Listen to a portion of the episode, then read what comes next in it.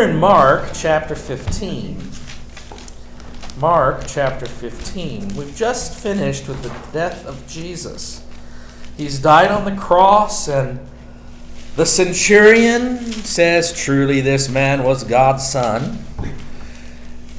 And then we have Mark telling us who witnessed it. There were also women looking on from a distance. What verse are you picking up on? Verse 40 of Mark 15. Thank you. There were also women looking on from a distance. Among them were Mary Magdalene and Mary, the mother of James, the younger, and of Joseph, and Salome. These used to follow him and provide for him when he was in Galilee. And there were many other women who had come up with him to Jerusalem. And that's where we were. When evening had come, verse 42, when evening had come, and since it was the day of preparation, hmm, that's interesting. That is the day before the Sabbath. Hmm. Hmm. Now, hold 42 in your thinking for a minute. Actually, for more than a minute, because we're going to read through Matthew and Luke first before we address the question of what they mean by that. But uh, just so hold it in your mind, make a mark, or do something that, that we're going to come back to that. When evening had come, and since it was the day of preparation, that is, the day before the Sabbath, What, what is the Sabbath, or is that, is that that's the Oh, question. that's the question. Joseph of Arimathea, a respected member of the council, and by that they mean the Sanhedrin, who was also himself waiting expectantly for the kingdom of God, went boldly to Pilate and asked for the body of Jesus. That's interesting. He's a member of the Sanhedrin. He goes and asks for the body of Jesus. You, normally had to be next of kin to access a body like that.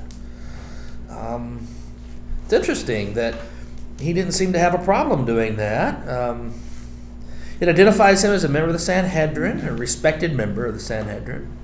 It says that he was himself waiting expectantly for the kingdom of God. So he had a strong messianic expectation, and there seems to be an indication, even here in Mark, that it's somehow connected to Jesus. That expectation.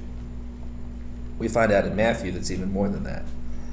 But in Mark, it just says, who was himself waiting expectantly for the kingdom of God, went boldly. And here you can see, I mean, Mark clearly understands that this is rather hmm, risky. Went boldly to Pilate and asked for the body of Jesus. Normally, criminals, when they die on a cross like that, are left up there to desiccate somewhat. Then, when they need the, the post, they'll cut them down and throw the body into a pit. If the person who is being crucified had some political standing, it was even harder to get hold of the body. But if it was a criminal who had uh, money and family connections, they could sometimes get that body. Especially if they went to the local magistrate or whoever was that responsible for the crucifixion itself and asked for it. But you used to have to be, frankly, next to kin or thereabouts. And so that has raised uh, some speculation that Joseph of Arimathea was, in fact, somehow related to Jesus. And one of the early traditions of the church is, is that Joseph of Arimathea is Mary's uncle. It's interesting. Um, which would give him standing. In fact, it would give him supreme standing as the senior most male in the family to to come and to ask for Jesus' body. And being a member of the council would sort of insulate him uh, against uh, suspicion on the part of any of the authorities, both Jewish authorities and Roman authorities. So, but it's still a bold thing for him to go do this and ask for the body of a criminal. I mean, that's just you just don't do that unless something special is going on, unless you've got some power or some money or both. So And this is the same council Yeah, that's The what that count- allowed Jesus to be Yes, crucified, the council is the Sanhedrin, and that's that's an, an, an interesting. His differentiation from the council, we'll find out about in Luke. But uh, at this point, we, we simply have it mentioned that he's a member of the council and a respected member of the council who himself was awaiting expectantly for the kingdom of God.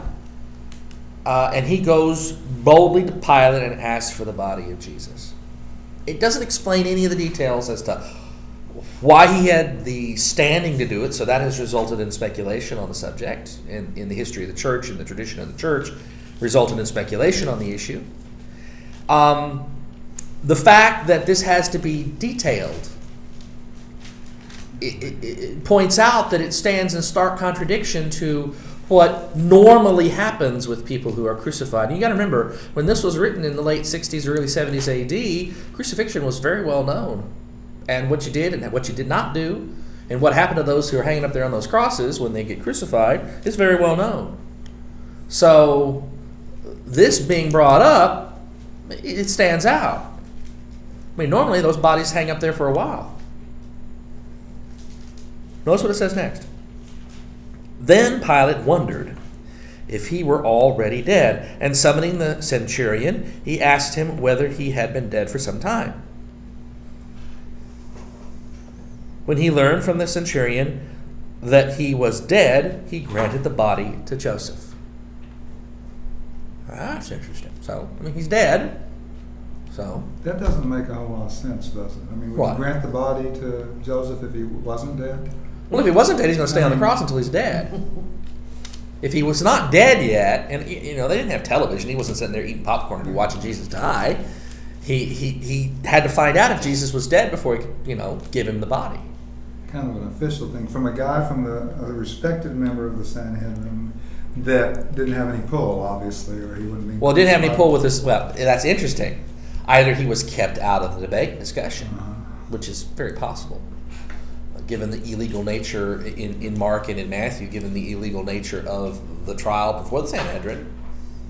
It's at night, in the morning before the sun up. Yeah. an illegal time to hold the Sanhedrin council. Luke shifts it into the morning, makes it legal, but irregular. Um, uh, it could very well be that he wasn't there. Possibly wasn't there. But Would Pontius Pilate have given him the body if he had recognized him from that crowd, I wonder? possibly. Wouldn't May- he have known who he was, though? He might very well have known who he was. Uh, Joseph of Arimathea, according to the same traditions, uh, which tell us that he was related to Mary, uh, also identifies him, and in fact, Scripture does too, as being wealthy. And uh, uh, yeah, it's another gospel that identifies him as wealthy. And um, the traditions tell us that he was, in fact, a very important merchant and trader in tin. And the tin trade was very important across the Mediterranean Sea from its sources, and of all places, Britain. And in fact, Britain provided a large percentage of the tin supply for the entire Mediterranean basin after the Romans took it. It's one of the reasons why they wanted Britain was for some of its natural resources amongst them, the supply of tin. Um, it is unusual. It's, it's strange. It's very strange. And it's being brought up here. This whole appearance before Pilate being brought up here is, is very important. For unlike what happens to most criminals who are crucified, Jesus actually gets a burial in a tomb of his own. Somebody has to go get the body to do that. And it's identified in all three Gospels here in Matthew, Mark, and Luke as being Joseph of Arimathea. He has to have standing to do it. It helps if he's a member of the council, it helps if he's a member of the family. Both of those things together may give him standing to do that. It helps if he has lots of money, can you know pass a bribe under the table, which could very well have happened. It doesn't say it did, but I mean that would be a standard operating procedure both now and then.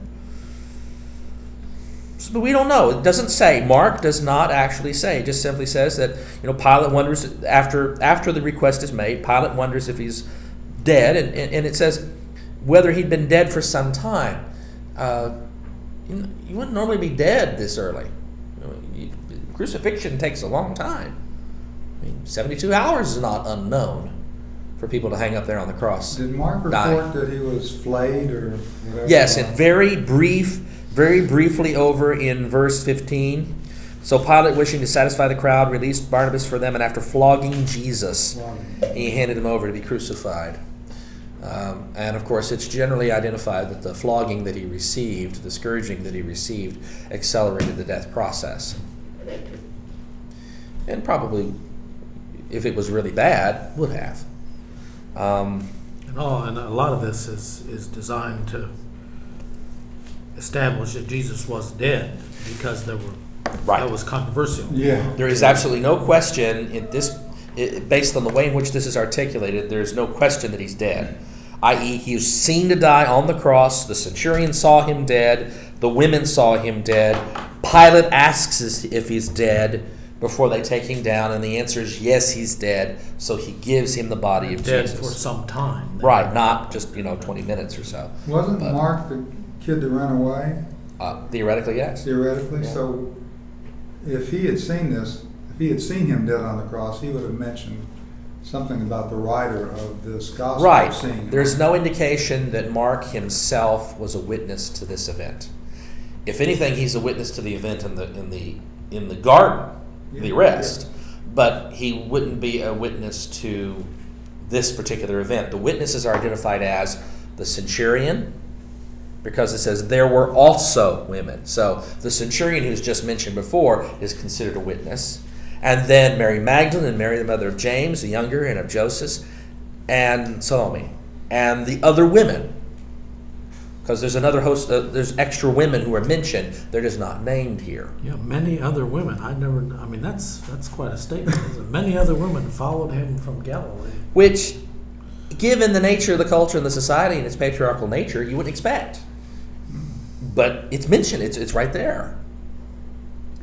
That is the a source for what, what we just read about his death on the cross.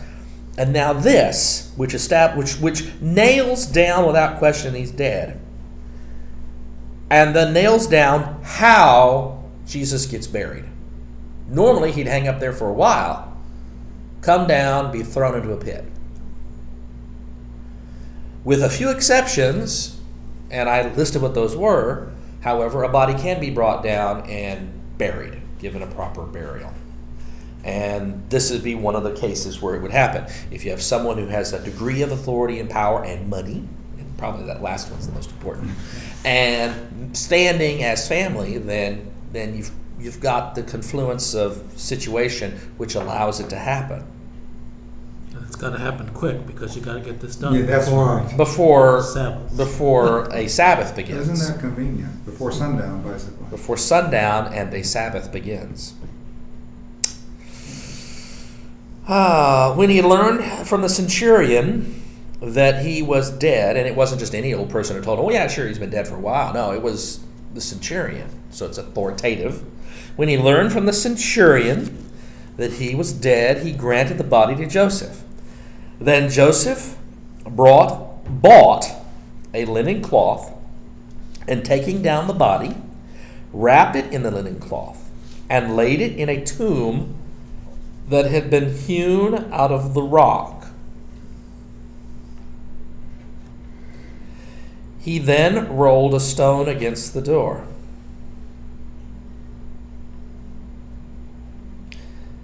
Of the tomb. And Mary Magdalene and Mary, the mother of Joseph, saw where the body was laid. So there's no getting in and out of this tomb back There's, door. there's no getting in and out. It's a brand, it's a new tomb that he had, well, we'll find out that he had had hewn out. It's, it's, it's hewn out of rock, and there's no question as to where it is. For Mary Magdalene and Mary, the mother of Joseph, saw where the body was laid. So not only is there no question about Jesus being dead, there's no question about where the body was stashed in this known specific tomb with a rock rolled over in front of it. A tomb that's been hewn out of rock itself. So you can't get in and out from some secret passage. But we don't know how big the rock was. And we don't know who rolled that rock in front of it, do we? Um, he Joseph then rolled a stone. He then rolled a stone against the Joseph? door of the tomb. Well, it does seem to indicate that he to did. it. die, and he rolls He, he hired little somebody to do that, I'm sure, but, Well, he probably had staff. yeah. So he.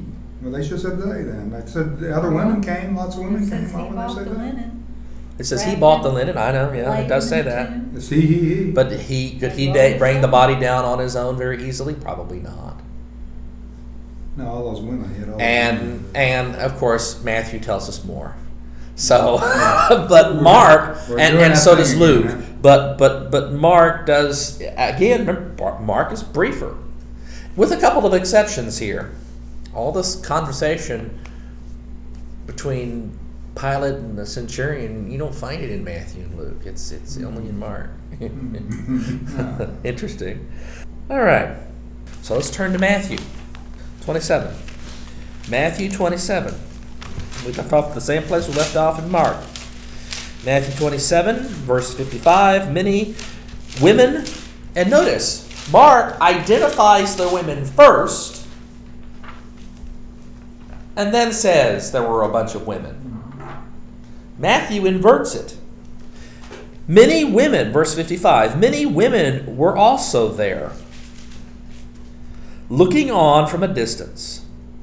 They had followed Jesus from Galilee and had provided for him.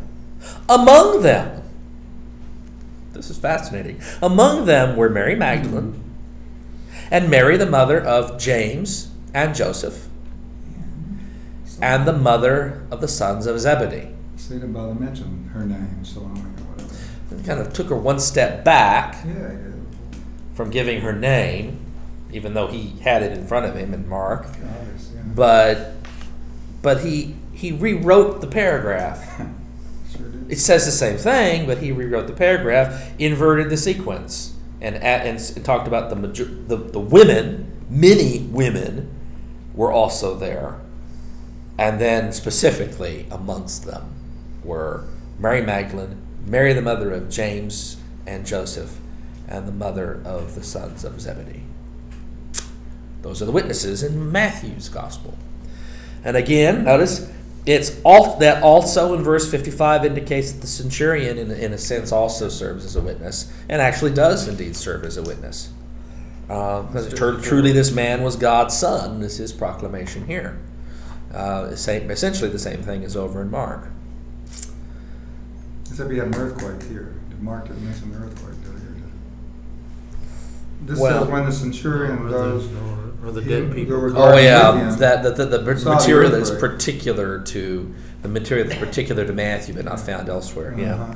Yeah. When it was evening, verse 57. When it was evening, there came a rich man from Arimathea named Joseph, who was also a disciple of Jesus. Now, over in Mark, it says Yeah. it says that he was a um, respected member of the council and was also himself waiting expectantly for the kingdom of God. Matthew just pushes it all the way over into disciple of Jesus. He went to Pilate. And notice what's dropped there, by the way. His identity as a member of the council. Yeah. That's interesting. And of course, the disciples at this point, or at least the twelve, have fled Yeah. for their lives. So what a brave man this He. Well, goes, there's- he goes trotting Yeah. up there saying, This guy's got Yeah. guts, whoever it is. He went to Pilate, boldly has been dropped. He went to Pilate and asked for the body of Jesus. Then Pilate ordered it to be given to him. Without checking. Ching. Mm-hmm. Interesting. Assumption is, of course, made. You Remember, Matthew's using Mark. Assumption made. Either all of that happened and Matthew just decided not to mention it, or, in fact, that's probably the, the best response. Matthew doesn't see a reason to go into the detail. It, you got sufficient detail in the preceding paragraphs. Why pull that detail out? Centurion is almost a theological point for Mark, don't you think? I mean, he's trying to say something with that guy because he keeps showing up. Mark. Yeah. well, Matthew didn't have to repeat it. Not only that, considering the audience, uh, a Gentile Christian audience in Rome for Mark, that centurion is going to be important. He's a witness. He's given two witnesses. I never thought about that. He's given a second witness here in Mark, a witness directly to Pilate. I never thought about that. Matthew, who's writing to Jewish Christians, he's not so interested in the centurion. He's given them. He's given the centurion his billing, enough billing for John Wayne to get his voiceover in the greatest story ever told. So I mean, come on. When it was evening, there came a rich man from Arimathea named Joseph. He was also a disciple of Jesus. He went to Pilate uh, and asked for the body of Jesus. Then Pilate ordered it to be given to him, just just like that. So Joseph took the body and wrapped it in a clean cloth and laid it in his own Whoa. new tomb. Uh, this says linen cloth here. A clean linen cloth. And laid it laid it, his Jesus' body, in his own new tomb, which he had hewn in the rock. Now there it's obvious. I don't see Joseph of Arimathea, a rich man, old man, hewing the rock Yeah. tomb himself. All right, I just don't Yeah. see that chipping away. No, he had staff do that. He paid for that. Had it done. He had it done. Likewise, Are there are there tombs that are actually in rock as opposed to just in rocky soil? oh yes, No? oh yes, that is uh, absolutely. Almost like a Uh, that's that's. Um, if you had a cave, great, but oftentimes you had to make your own. And you have to remember, it, it's important that it says new, which it, not doesn't really say it in Mark, but it's his own new tomb. Some, what does it matter that it's new? Well, in the Jewish world, tombs were not permanent abodes for the dead. It was temporary. You put the body in there for it to desiccate. Once it's turned into nothing but bones, you then pick up the bones, put them in an ossuary, write the person's name on the outside, and stick it on a shelf in your tomb area. Possibly in the tomb itself, but you're going to use that slab of rock for other family members. Well, if you're rich, you don't want to be desiccating where other people have desiccated, and you might need a new tomb. If he's from Arimathea, but he's now living in Jerusalem, he really needs a new tomb. So he's had this tomb carved out and prepared for him, for himself. But now he's going to let Jesus' body desiccate there. Of course, he, he may have known that it was only going to be a temporary residency, not even a whole year. I mean, but even, even you know, consider if he's an old man, I mean, he may have thought, well, Jesus' body will decompose in a year or so, and then we'll put the bones in a box and put the you know, in the ossuary, and then I can use it. They didn't But- know uh, about the prophecy of resurrection or anything? Well, the disciples seem to have. And he was a disciple? He was well, but the twelve seems to well, but they were clueless. I mean, you know, come on. I mean, Oh, it happened. they tended to be very stupid at times, but but if he was paying attention, then he knew it would be a temporary residency. Real temporary. You know, three days and out. And, Uh, you know, it's interesting, you don't hear a lot about Joseph of Arimathea, but I suppose it's not beyond belief that he, being a disciple of Jesus, and when you read some of the other secular, secular things about him, right. clearly could have known and believed more and had more faith than the other disciples. Could very and well. maybe did that, created that tomb for exactly this purpose. possibly had it done exactly for this purpose, may have had it done for himself, which it's kind of implied, Mm, but also knowing it would have other uses. Later on, he was expecting to use it himself. He, but he Possibly. Had much could more courage. Made it Yeah. seem that way to the writers of all these gospels because he would have. I mean, we could do psychologizing all we want, What a second revisionist, guessing the yeah. guy, we- he would rewrite Matthew. But what Matthew says, keeping in mind what he what he has read from Mark and used as his basis here, let's reread what he what, what Matthew says.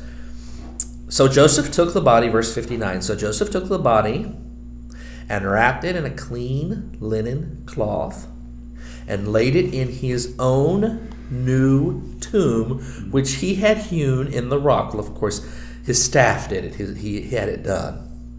just as he had help to take the body, to wrap it, to bring it there, and to put it in. And the stone. And putting the stone in front. He then rolled a great stone. Notice, notice that Mark says he um, he he he then rolled a stone against the door of the tomb. Matthew says he then rolled a great stone to the door of the tomb and went away. And then, exactly as Mark does, so Matthew does. Mary Magdalene and the other Mary were there sitting opposite the tomb. So, again, he's dead. We have sufficient evidence of that in the preceding verses in chapter 27. And then he's taken down off the cross and given to Joseph by the authorities. He's put in this new tomb that Joseph, it belongs to Joseph himself, put in a new tomb, and it is closed with a great stone. And the women, Mary Magdalene and the other Mary, know exactly where it is. Now that's the parallel part with Mark. But Matthew says more. Matthew keeps going He talks about guards. in a very important piece that is usually missed, oh, Yeah. beginning at 62. The next day, that is the day after the day of preparation. That's interesting. So why would they call that the Sabbath? The next day Yeah. well, after the day So we of preparation. No one will know. The chief priests and the Pharisees gathered before Pilate and said, Sir, we remember what that impostor said when he was still alive. After three days I will rise again. Therefore, command the tomb to be made secure until the third day. Otherwise, his disciples may go and steal him away and tell the people he has been raised from the dead. And the last deception will be worse than the first. Pilate said to them, You have a guard of soldiers. Go, make it as secure as you can. So they went with the guard and made the tomb secure by sealing the stone. And setting watch. Mm, You've got the guard there. Right. You have a guard of soldiers. Go. Make it as secure as you can. So they went with the guard and made the tomb secure by sealing the stone. Implies they laid cement over it or something. or- Laid cement.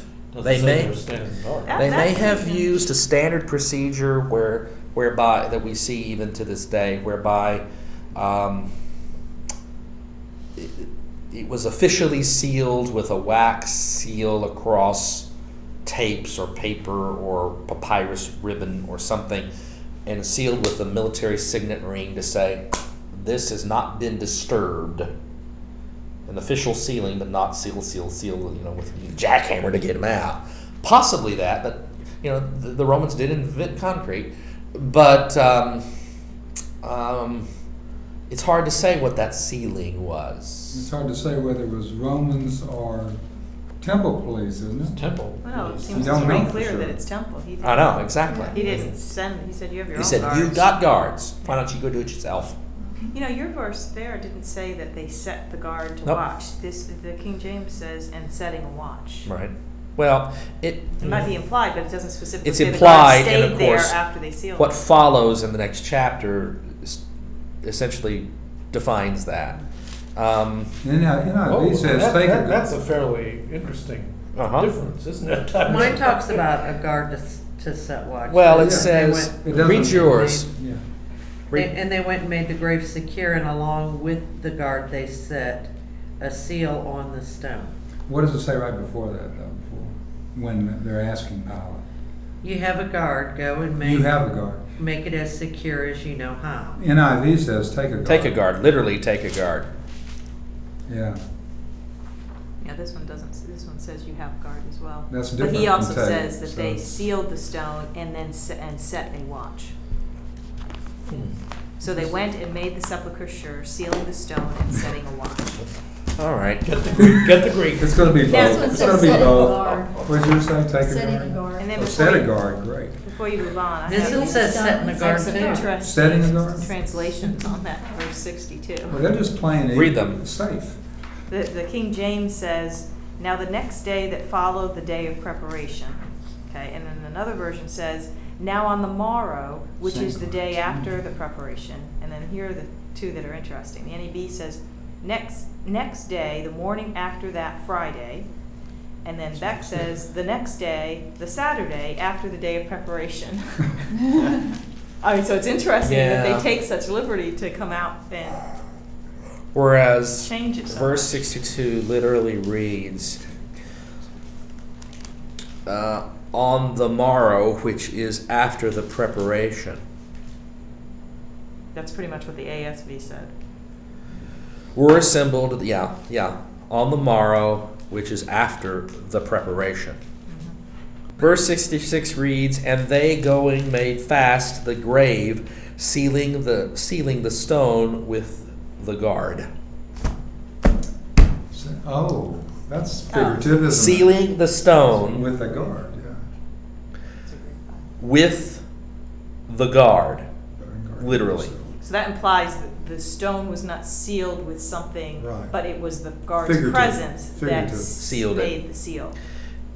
Go- going, they going made fast the grave, sealing sphraxantes ton lithon metates custodius, sealing the stone with the guard.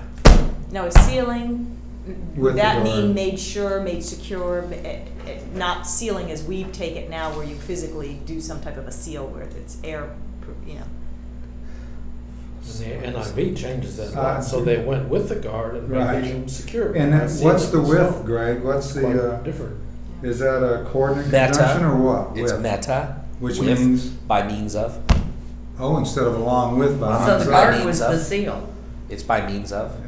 This Yeah. translation's bad. It's by means of. It should read essentially as I read it there.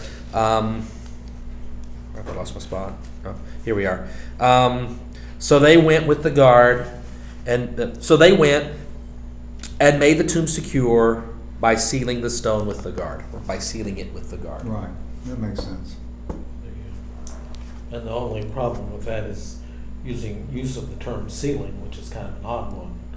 I mean, they made Well- it secure with the guard, they don't need Unless it made- ceiling. yeah. Unless it Really meant secure. something different. So Well, I would have to look Back up the then. meaning of that word, but it, it quite literally means to seal or to secure or to lock or to Lock it, yeah. or to fix assuredly. Mm-hmm. Yeah, those, So what does it say about, what's the word in sixty-five? Is it take a guard, or share a guard, or use your own guard, or what?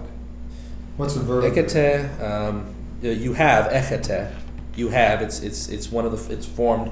It's it's it's formed out of ego. You have ekete. Um, custodian, you have a, a guard or custodian. You have a guard.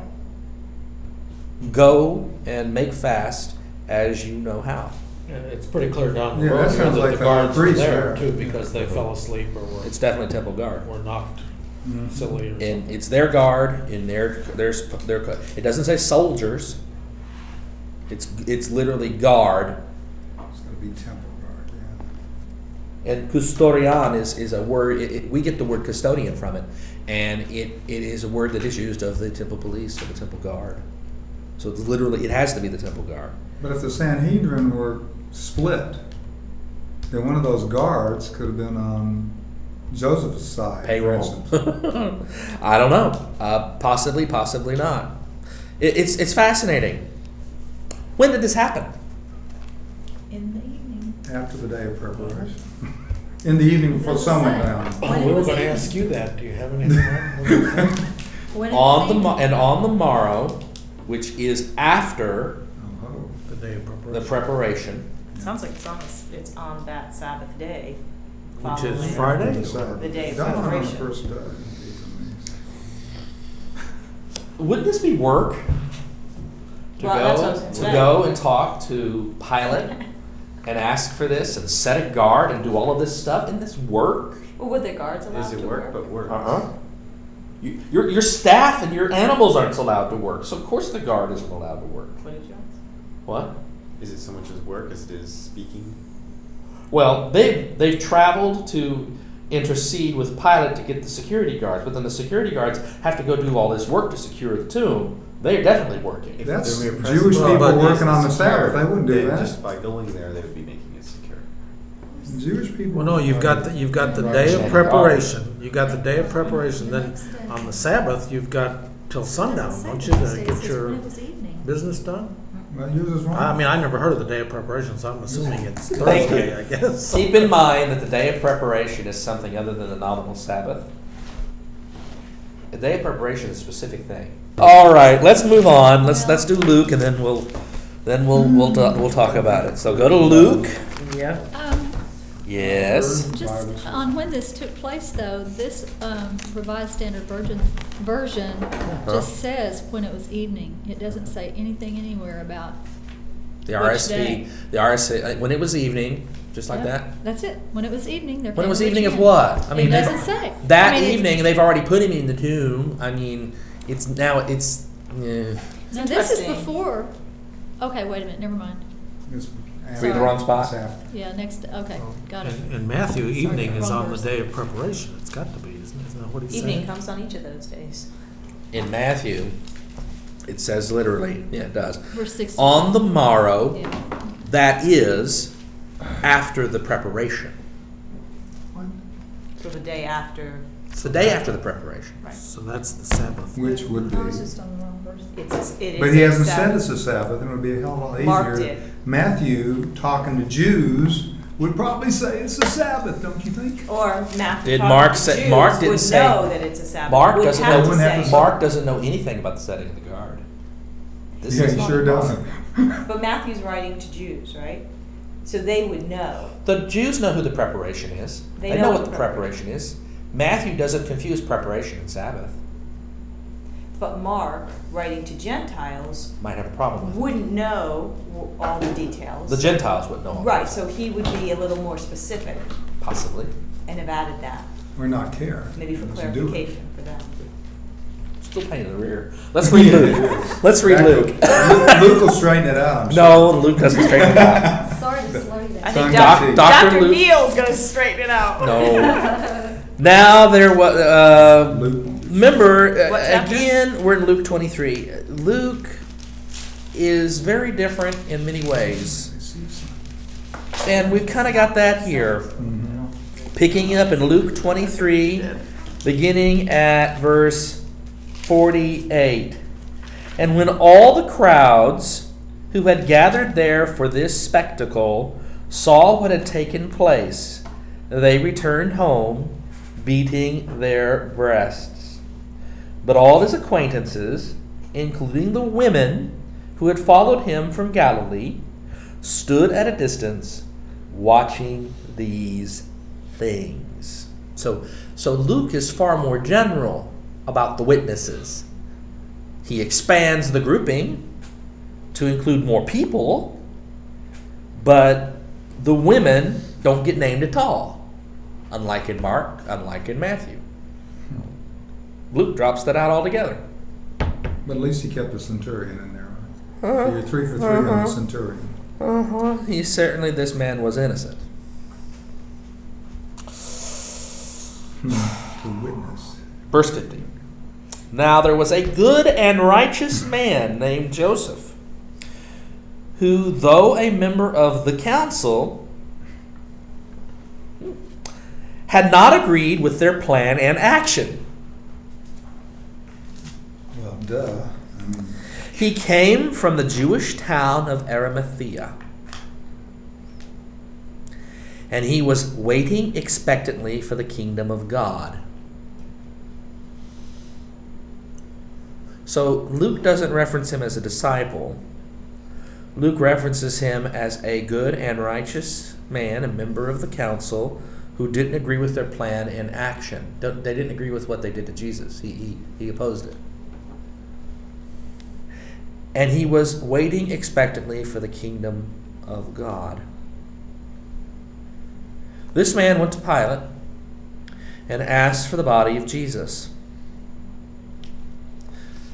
Notice there's no debate, there's no discussion, there's no calling into the centurion. There's not even any reference to and Pilate gives him the body.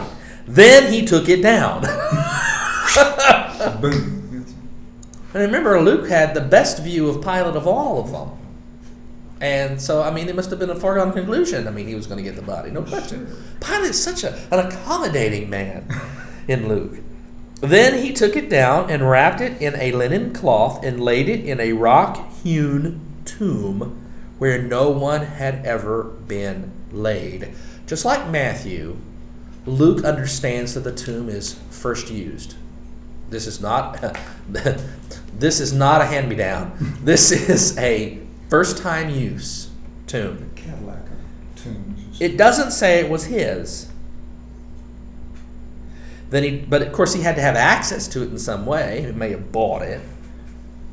Uh, Matthew's interpretation is, is that he had it made himself, which would be the way in which he could have access to it.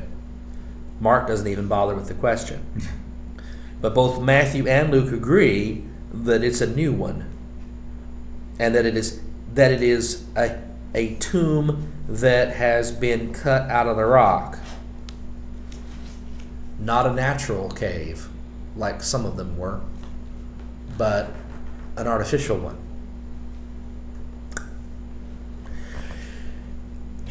It was the day of preparation. Now, all right. Is that all yours, Sev? Just no, I got more to go. I'm fifty-four? No, I've got more. I've got more to go. Wait, there's more. I'm go, I've got more to go, but I, I, before I go further in that verse, I want to see what the Greek says. 23, verse 54.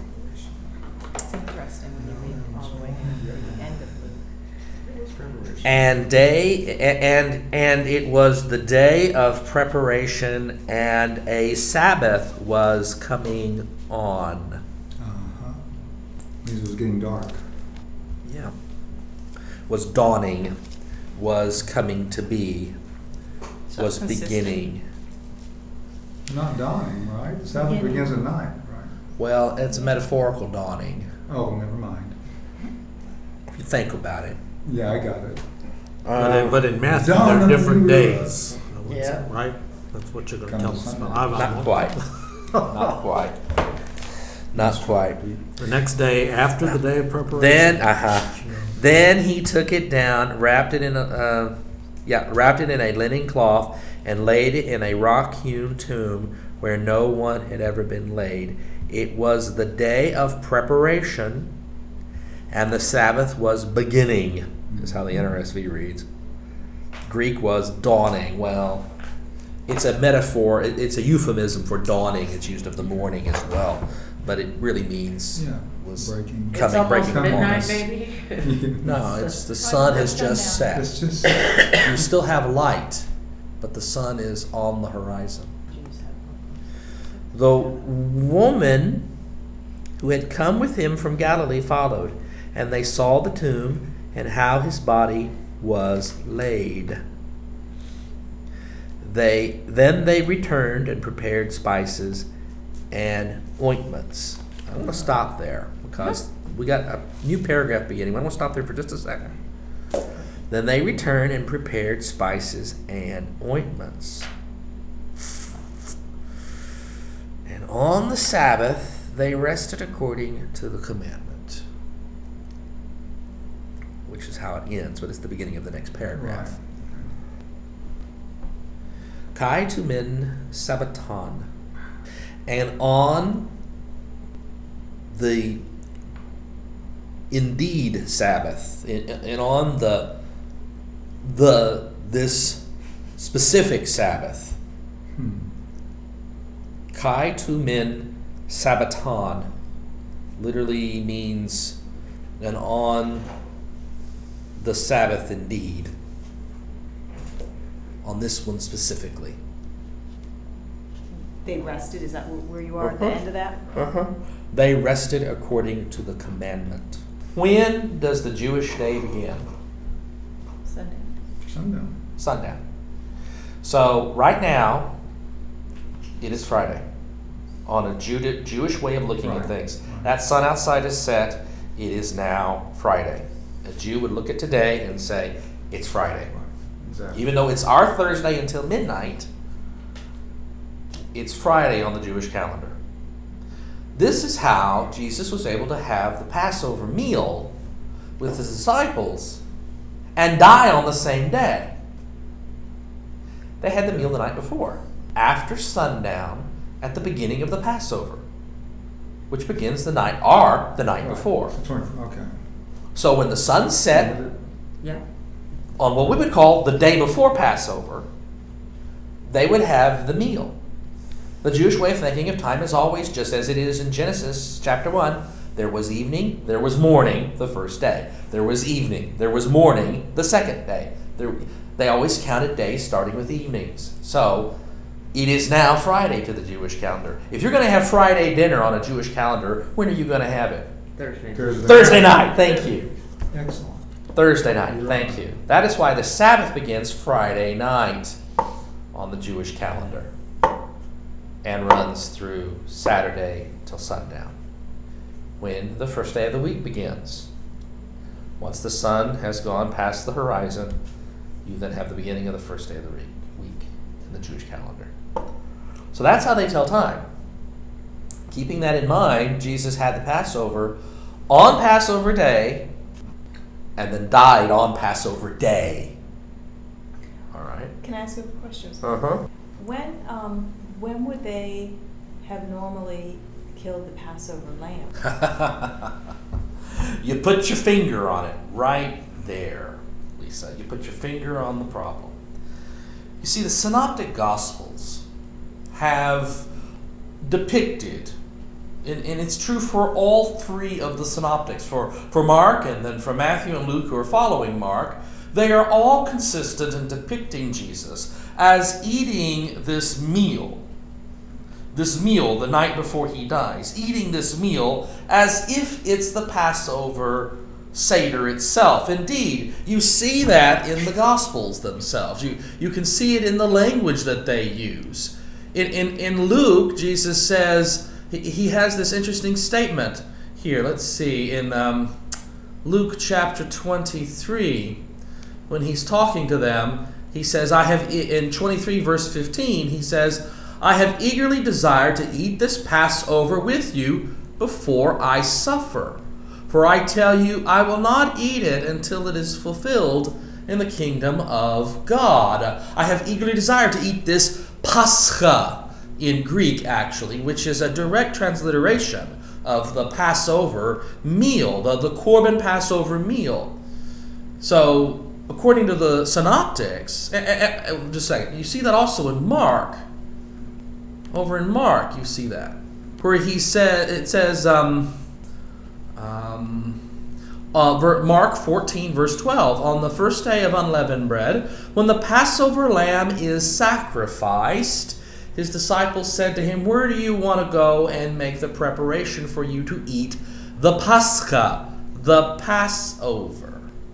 And then it depicts the meal. When it was evening he came with the, the 12 and when they had taken their places and were eating, Jesus said, Truly I tell you, one of you will betray me. And then he goes through the words of institution after having talked about who it was who would betray him. We see it also over in the Gospel of Matthew, uh, Matthew 26, verse 17. On the first day of unleavened bread, the disciples came to Jesus saying, Where do you want to make the preparation for you to eat the Pascha, the, the Passover meal?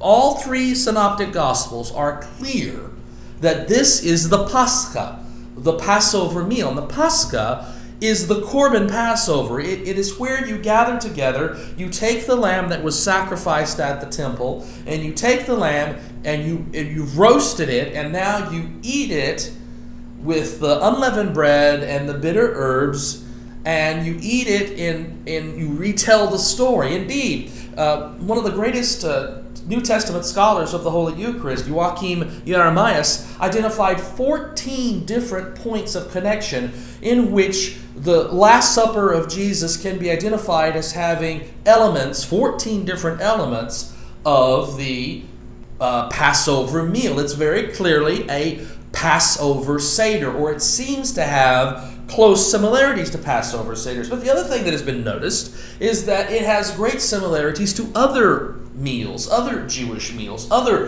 ritual meals that that Jesus had with his disciples and that other Jewish leaders would have with their disciples. So to say that it is a Passover meal is is um, pushing it. Let's put it that way. Here's the problem, and you've put your finger on it. Over in John's Gospel, it becomes very clear that the Passover hasn't happened yet. It's stated out, but point blank and outright, that the Passover hasn't happened yet.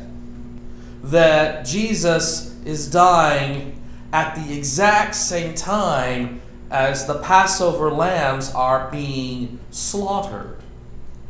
And that realization, that fact, actually has echoes that go back way before, way before the Synoptic Gospels, uh, 10 to 30 years earlier.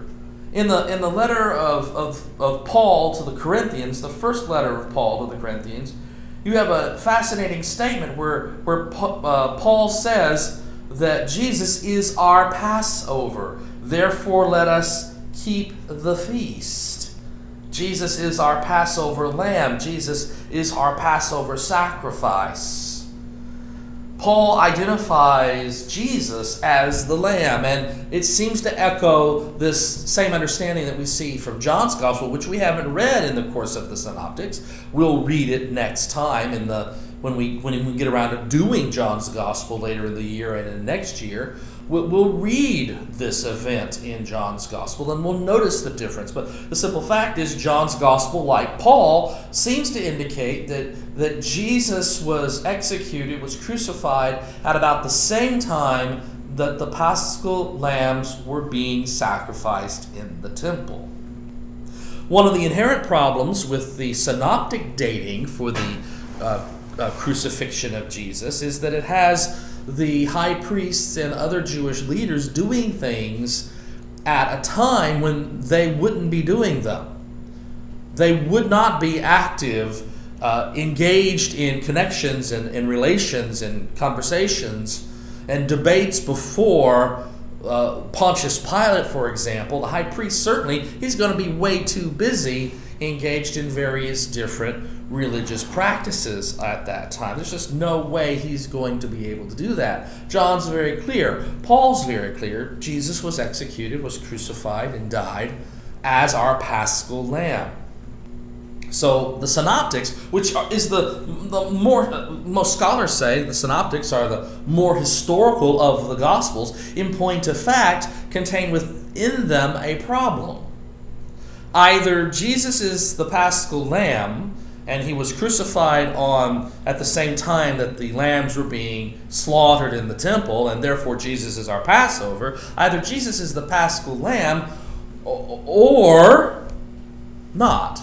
Either Jesus is uh, our, our Passover or he's not. Paul was very clear in the 50s identifying Jesus with the Passover lamb. There has to be a reason why Paul identifies Jesus with the Passover lamb.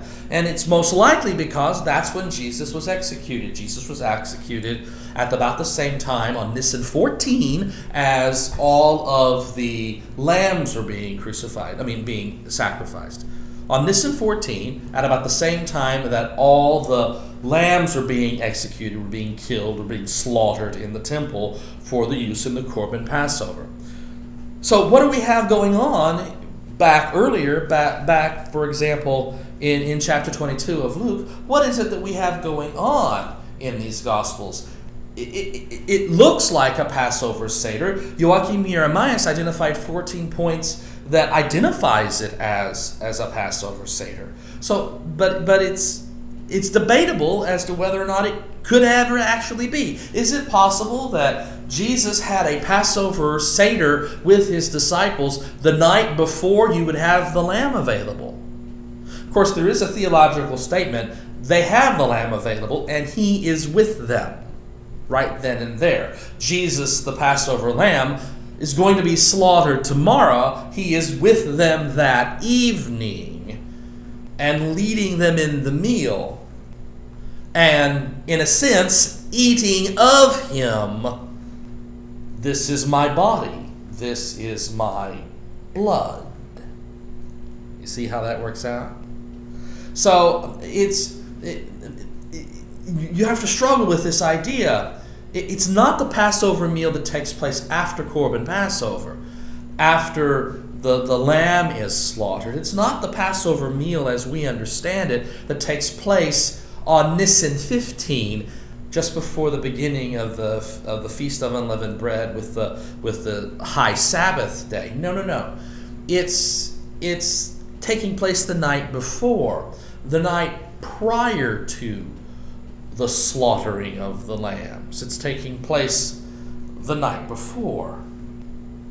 And therefore, it's not technically the Pascha meal that we think of as the Pascha meal. Indeed, studies have indicated that the Haggadah uh, that, that, contains all of the information with regards to the earliest practices of the um, of the Passover. The, the Haggadah uh, contains within it directions for how to do the Passover and what the Passover means, and, and, it, and it gives the directions for a Passover Seder. And the contents within the Haggadah has always been identified as going all the way back to Jesus' day. But in point of fact, many Jewish scholars these days are saying it doesn't go back that far. It only goes back to the destruction of the Second Temple in 70 AD. And in fact, the Haggadah became necessary principally because the temple was destroyed. And so all of the events that occurred at the temple and the Korban Passover itself could no longer take place. Therefore, you had to have Passovers again in your own home, and you had to take a lamb and, and, and slaughter it in your own home again instead of going to the temple to get your lamb.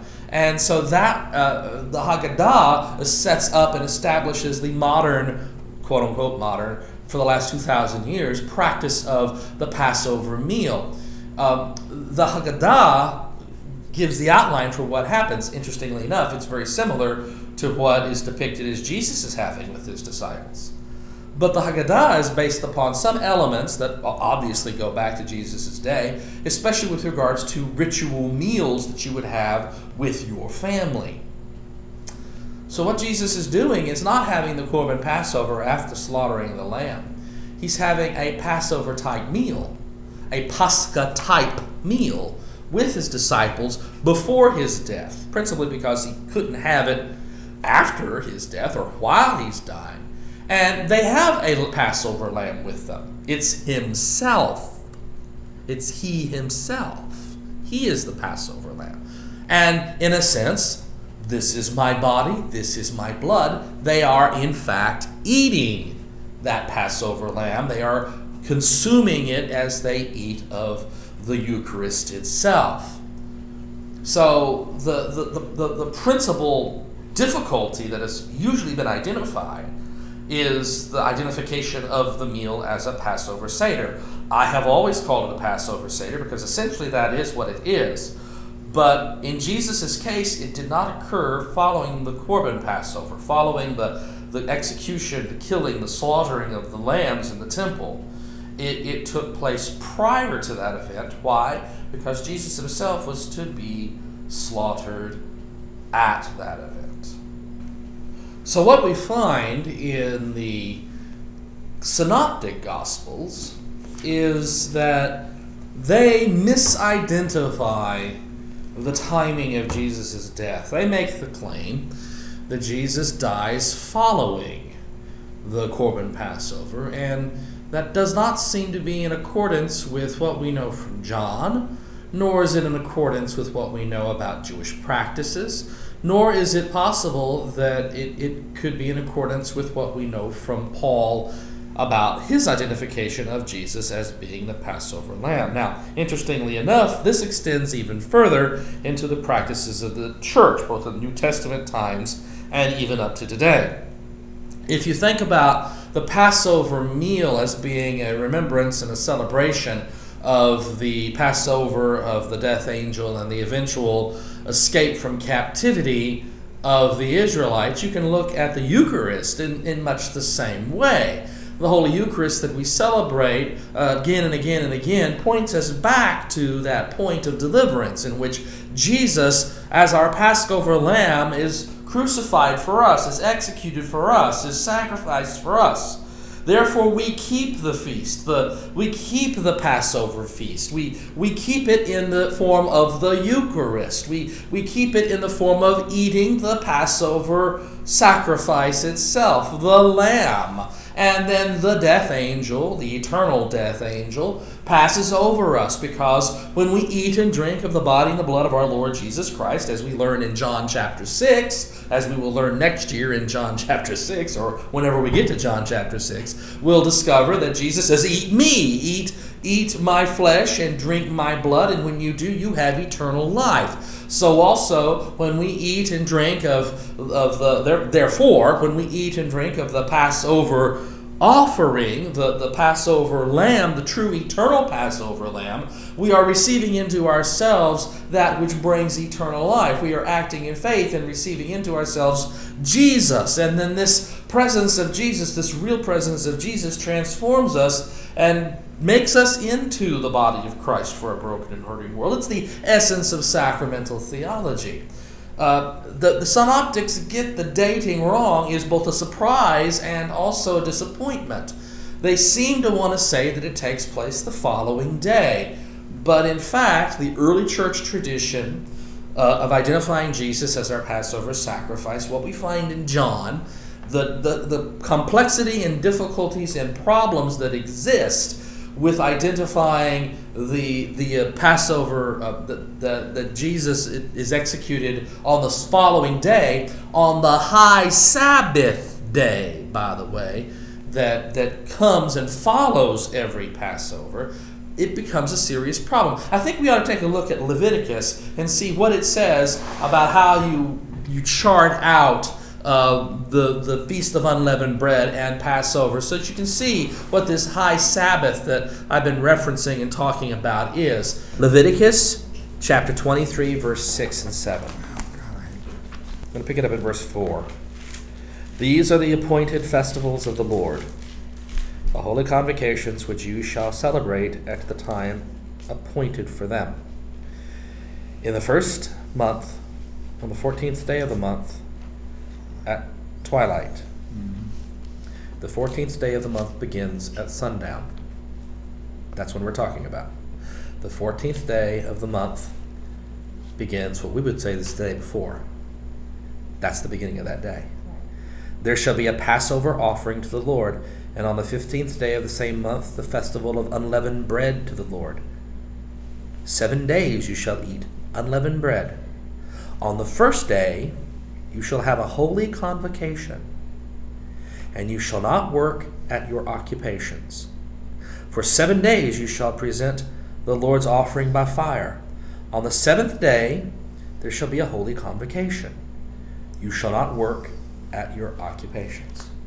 So you have Passover, followed by the Feast of Unleavened Bread, which runs for one full week. The Feast of Unleavened Bread begins with the Day of Holy Convocation, also known as a High Sabbath. And you can't do work. It's not Saturday, but it's like Saturday. It's not the weekly Sabbath.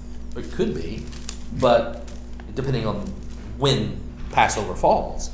But it doesn't necessarily have to be it, but it is just like a Sabbath day.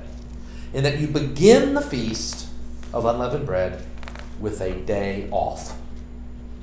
So the day of preparation is synonymous with Passover because that's the day that comes before that high holy day, Sabbath, which Correct. they can't do any work, so they have to do all their preparing. Then you have the Feast of Unleavened Bread, which runs for a week, and you close it the last day with yet another high Sabbath or com, uh, what do they call it in here? Convocation, holy convocation, which is a high Sabbath, an extra Sabbath. So you would have two Sabbath days in any given week if if Passover falls on any day other than Friday. You would have two Passovers in, I mean, two Sabbaths in two consecutive weeks. So it doesn't matter what, uh, fundamentally, what day of the week Jesus died on, because the day following Passover is always, always, always a Sabbath day. A special Sabbath, you could call it, It not could the regular. Jesus could, if Jesus had died on a Sunday, if Passover had fallen on a Sunday and he died on a Sunday, then Monday would have been a Sabbath day. But not, do all the God, all of the three synoptics, today they, the, what we've been reading about, that happens in a, within a twenty-four hour period mm-hmm. from, Yeah. From the meal? There's, there's no question Into the that tomb, that's there's no question single that, that, 24 it's a it's a very short period of time Which twenty-four hours? from the meal to the tomb.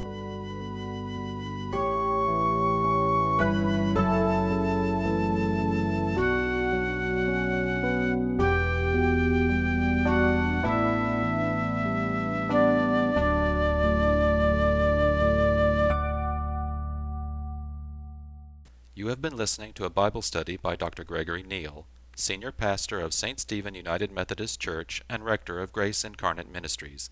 Copyright 2010 by Dr. Gregory S. Neal, all rights reserved. For more information or to listen to other seminars, Bible studies, or sermons by Dr. Gregory Neal, visit us on the web at www.revneal.org. That's www.revneal.org. You are also invited to visit us in person at St. Stephen United Methodist Church, 2520 Oates Drive, Mesquite, Texas 75150. This program was produced by Dr. Greg Neal.